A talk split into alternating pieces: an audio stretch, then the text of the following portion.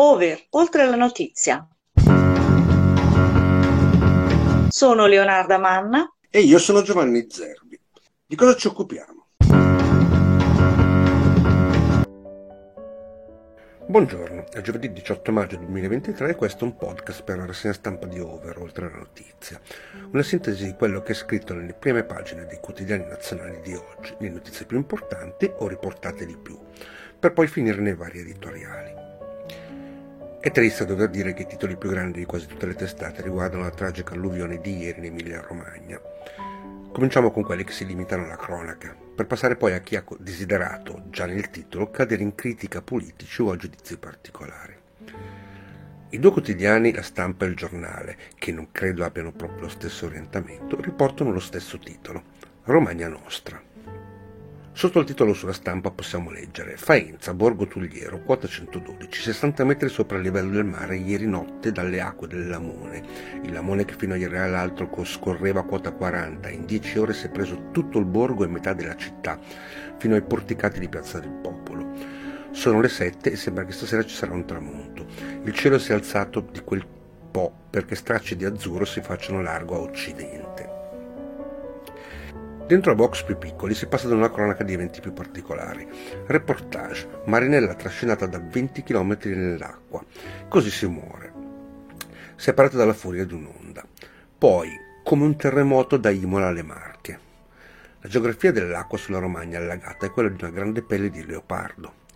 Ma tanto è, così grande sono le macchie che ancora ieri città come Imola, Faenza, Forlì e Cesena erano difficilissime da raggiungere. Si passa poi al parere di un meteorologo sullo stesso giornale. Intervista a Mercalli. La natura ci presenta il conto. Mercalli è tentato di alzare le mani. Di fronte all'immagine dell'ennesima alluvione dice quante volte ho scritto che dobbiamo fermare la corsa al riscaldamento globale? Quello detto a Bonaccini è richiamato nel grande titolo del Corriere della Sera. Morti e sfollati come un terremoto. E si passa ad altri particolari. 21 fiumi esondano. L'acqua invade campagne e città, danni per miliardi, frane anche sui binari, bloccata la 4. Consiglio dei ministri il 23. L'alluvione devastante in Emilia-Romagna, almeno 9 vittime, in decine migliaia di costrette a lasciare le case. Sott'acqua è invece il titolo della Repubblica. I fiumi rompono gli argini in Emilia-Romagna, 9 morti, oltre 10.000 sfollati.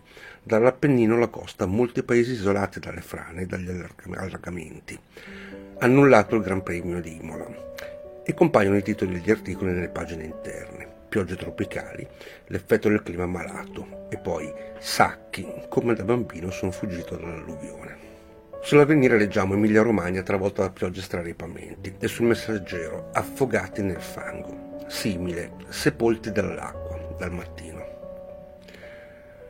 Un giornale che mette subito in gioco il governo è invece il tempo, dal governo subito 20 milioni, stanziati i primi fondi a favore dell'Emilia Romagna colpita dall'alluvione. Sale il bilancio del disastro. Cominciamo invece con i giornali che hanno scelto di porre sotto critica i politici e quello che hanno fatto. Domani, l'Italia di nuovo sott'acqua, fra siccità, alluvioni e la prevenzione che non c'è. La protezione civile corre, ma commissari, ministri ed enti faticano a coordinarsi nel 2017 il governo Renzi varò l'Italia Sicura, poi spenta dal primo governo Conte. E con l'inizio dell'articolo di Daniela Preziosi si cominciano a vedere le prime critiche al governo di adesso a Roma. Un Consiglio dei Ministri è convocato per martedì prossimo. C'è un commissario alla siccità, si chiama Dall'Acqua. Scherzo amaro del caso che mette insieme le due facce del cambiamento, perché spiega l'ambientalista Roberto della Seta se il nostro territorio è storicamente costruito troppo e male, è ormai chiaro che la crisi climatica aggiunge il rischio ad alluvione. Nonostante il negazionismo di governo, che oggi si dichiara angosciato, ma poi in Europa vota contro la messa in efficienza energetica degli edifici e no, e no alla stop a benzina e diesel del 2035.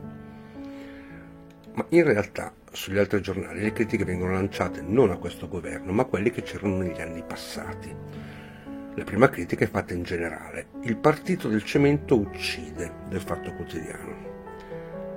Si scende nel particolare con Libero. Sott'acqua il modello del Partito Democratico. Alluvione in Emilia-Romagna. Tragedia nella terra simbolo del buon governo dei democratici. Inutilizzati molti dei fondi stanziati per la prevenzione. Meloni vara un pacchetto di aiuti. Gli ultimi giornali che ricordiamo sono quelli che pongono l'argomento in seconda o terza posizione. La verità fa la stessa critica di libro, ma con un articolo in taglio medio. Schlein, opere mancate per l'Emilia allagata. A differenza di quanto avviene a Senigallia, nessuno accusa e nessuno ricorda che il neosegretario del PD in, re- in regione aveva proprio la delega alla prevenzione, non fatta. Il riformista ha scelto un altro argomento, con la grande foto che mette al centro della prima pagina. In un box in taglio basso si legge Emilia sott'acqua. Qui è un inferno, rotti gli argini, torni la politica. Lasciamo per ultimo il foglio che ha messo due articoli un po' particolari rispetto ai giornali di prima. Il primo da ricordare rimanda alle pagine interne. Catastrofi in fila. È una sorpresa? Non proprio. Ecco i disastri che hanno colpito la Romagna da quando li registriamo. E fa un lungo elenco. Poco sopra possiamo leggere una parte dell'intervista a Gerolamo Fazzini, responsabile del team rischio climatico della Società Italiana di Geologia Ambientale. L'Italia del no è con l'acqua alla gola. Esistono dei veti ambientalisti sulle infrastrutture chiave. L'Emilia Romagna è da sempre all'avanguardia nella ricerca ambientale. Il problema è che negli ultimi dieci anni, dal punto di vista infrastrutturale, non è stato fatto nulla, tanto che il territorio è quello a più alto rischio idrogeologico. La spinta ambientalista all'interno della politica emiliano-romagnola è stata talmente forte che non ha permesso di fare nulla. Questo ha detto il tecnico. La pioggia che è caduta negli ultimi due giorni rappresenta il 70% della precipitazione annuale. Questo ci fa capire che si tratta di un evento che verrà ricordato come eccezionale nella storia. Quindi non è per niente normale, dice lui, ma in questi anni si è fatto ben poco. La seconda notizia che occupa più spazio ritorna a quello che è successo in Senato due giorni fa. L'autonomia è stata bocciata e questo ha creato una forte reazione da parte del leghista Roberto Calderoli, ministro degli affari regionali. Rimango sul foglio e leggiamo. È il ministro strepita. Fratelli d'Italia contro Calderoli sull'autonomia e sono critiche giuste. Una posizione del partito di maggioranza viene ricordata anche sulla prima pagina del Fatto Quotidiano, è la stessa. Il manifesto dice che per quanto riguarda l'autonomia differenziata, i patrioti di Meloni sono caduti nella rete di Calderoli. Ritiene che questa è un caso della destra e che allo stesso tempo è un'occasione della sinistra. La stampa mostra una delle prime reazioni del partito di Salvini.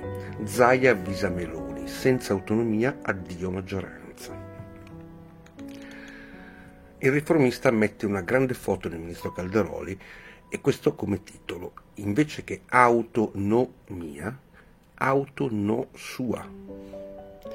Mentre il Corriere della Sera in un piccolo box riporta una polemica che si era accesa ieri. La Lega ha fatto delle precise accuse al Presidente del Senato. Nessuna manina, il piccolo titolo. La russa ha risposto che non ha fatto niente per costruire il dossier che ha portato alla bocciatura delle bozze della riforma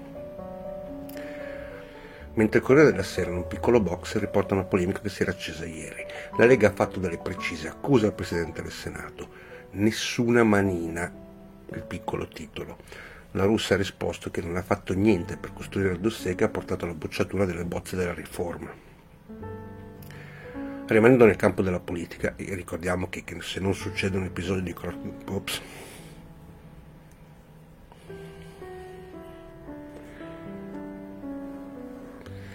Rimanendo nel campo della politica, e ricordiamo che se non succede un episodio di cronaca tragica, come quello che vediamo oggi, oppure un evento particolare, la politica deve rimanere l'argomento di base delle prime pagine dei quotidiani nazionali.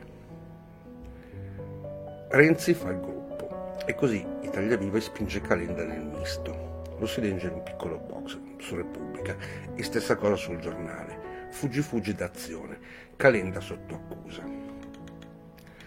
Il Fatto Quotidiano si è occupato dell'intervento del ministro della giustizia Nordio ieri alla Camera. Nordio copia Cartabbia e prepara il ribavaglio, scrive il Fatto Quotidiano. Ha approvato il decreto legge sul suo ritocco sui reati di mafia e terrorismo. Ladri e truffatori impuniti senza querela. Il senatore 5 Stelle Scarpinato stronca la norma, abbandona i più fragili. Il ministro studia nuovi limiti alla stampa. Mentre su Libero vediamo un'intervista a Carlo Giovanardi, che è stato vicepresidente della Camera e anche ministro per il rapporto con il Parlamento. Abbiamo meno onorevoli, ma costano come prima. è l'ennesima beffa dei grillini. Ho preso atto, dice Giovannardi, pertanto con dolore di come Grillo e i 5 Stelle siano riusciti a convincere i parlamentari della scorsa legislatura a votare la riduzione di un terzo del numero dei deputati e dei senatori, decisione avvallata dagli italiani in un referendum con il 70% dei voti a favorevoli sul 51%. All'interno del giornale si leggono le sue motivazioni. Prima di guardare agli articoli che riguardano l'invasione in Ucraina, serve ricordare un articolo che si vede solo sull'avvenire. Nazioni Unite scrivono al governo, Cutro, criticità sui diritti. È un discorso che secondo me deve essere approfondito. Ucraina. Orban blocca l'invio di Zelensky di armi pagate coi fondi dell'Unione Europea. Lo si vede sulla verità. L'Unione Europea spinge per altri 500 milioni di aiuti all'Ucraina dal Fondo per la pace, ma Budapest frena. Ci stiamo impegnando troppo con Kiev, lamenta, trascurando altri fonti caldi dello scacchiere. Intanto la Turchia scongiura la fine dell'accordo sul grano. Il solo giornale che in prima pagina riporta l'incontro del Consiglio europeo che si è svolto ieri in Islanda è il Foglio. A Reykjavik si istituisce il registro dei danni della Russia e si parla dei dettagli della coalizione JET. Si tratta dell'istituzione di un registro dei danni causati dall'aggressione della Russia all'Ucraina. Riapertura poi della discussione per la fornitura di JET da parte dei paesi della Nato. Quello che si è tenuto in Islanda è il primo di una serie di appuntamenti internazionali che proseguirà con il G7 di Hiroshima alla fine della settimana e che si concluderà con il vertice della comunità politica europea del primo di giugno. Siamo arrivati agli editoriali, ne facciamo un elenco e ci fermiamo in particolare solo su uno per curiosità. Per quanto riguarda la crisi climatica, sul foglio Giuliano Ferrara parla di paralogismi della climatologia pura Ricorrere al meteo per denunciare il clima, fare della pioggia un fenomeno estremo, sono ragionamenti fallaci, con l'apparenza della verità, compagni di previsioni simili ad un aforisma di Totò, ma nel periodo di una tragedia vera. Sono da fare? Gabriele Romagnoli sulla Repubblica, I giorni dell'Apocalisse, e Augusto Menzolini sul giornale, Orgoglio e pregiudizio. E il tema rimane lo stesso. Guerra e Pace si può leggere l'editoriale di Marco Travaglio sul Fatto Quotidiano, Proni di spade. Esistono delle notizie vere sugli attacchi che sta facendo la Russia, ma su queste nessuno ha potuto fare domande a Zelensky nel lecca lecca vespiano di sabato. Gli intervistatori li aveva scelti proprio l'ambasciata ucraina. Per quanto riguarda i vari dibattiti che sono in corso sul risultato delle amministrative, può essere utile l'articolo di Piero Ignazzi, politologo, su domani. Ricordiamoci che la destra non è maggioranza del paese. Questa è la sua tesi. I risultati delle elezioni comunali confermano un dato incontrovertibile e sempre trascurato. La destra è minoritaria in questo paese. Il clima è cambiato, ma l'opposizione rischia di non coglierne i frutti se va in ordine sparso. Diamo più attenzione al libro e agli editoriali di Piero Sanaldi. Se la sinistra affonda non è mai colpa sua. Nelle prime righe si può leggere questo. L'Emilia Romagna è finita sott'acqua per una circostanza meteorologica eccezionale. Il governo è intervenuto subito. E poche righe dopo. Straordinario invece che per la prima volta emergenza e vittime non siano state accompagnate da polemiche sulla responsabilità. Questa lettura mi ha sorpreso un pochino. Poco sopra questo articolo, il grande titolo dello stesso giornale è questo alluvioni in Emilia-Romagna, sott'acqua il modello del Partito Democratico. Forse non ho capito. Seraldi prosegue dicendo che se i fiumi imbizzarriti fossero stati l'Adda o il Seveso, quante pagine sarebbero state scritte contro il modello lombardo, feudo della Lega e del centro-destra. Ritorna poi a quello che è successo con la pandemia. Quando il virus ha coinvolto la provincia di Bergamo, la stampa nazionale ha subito accusato la sanità lombarda. La differenza è che, mentre oggi da Roma giungono solo aiuti e solidarietà, allora arrivavano attacchi violenti e prese di distanza. Vediamo se nei prossimi giorni, magari un altro editoriale, risponderà a questa tesi. Buona giornata e a domani mattina. Over, oltre alla notizia.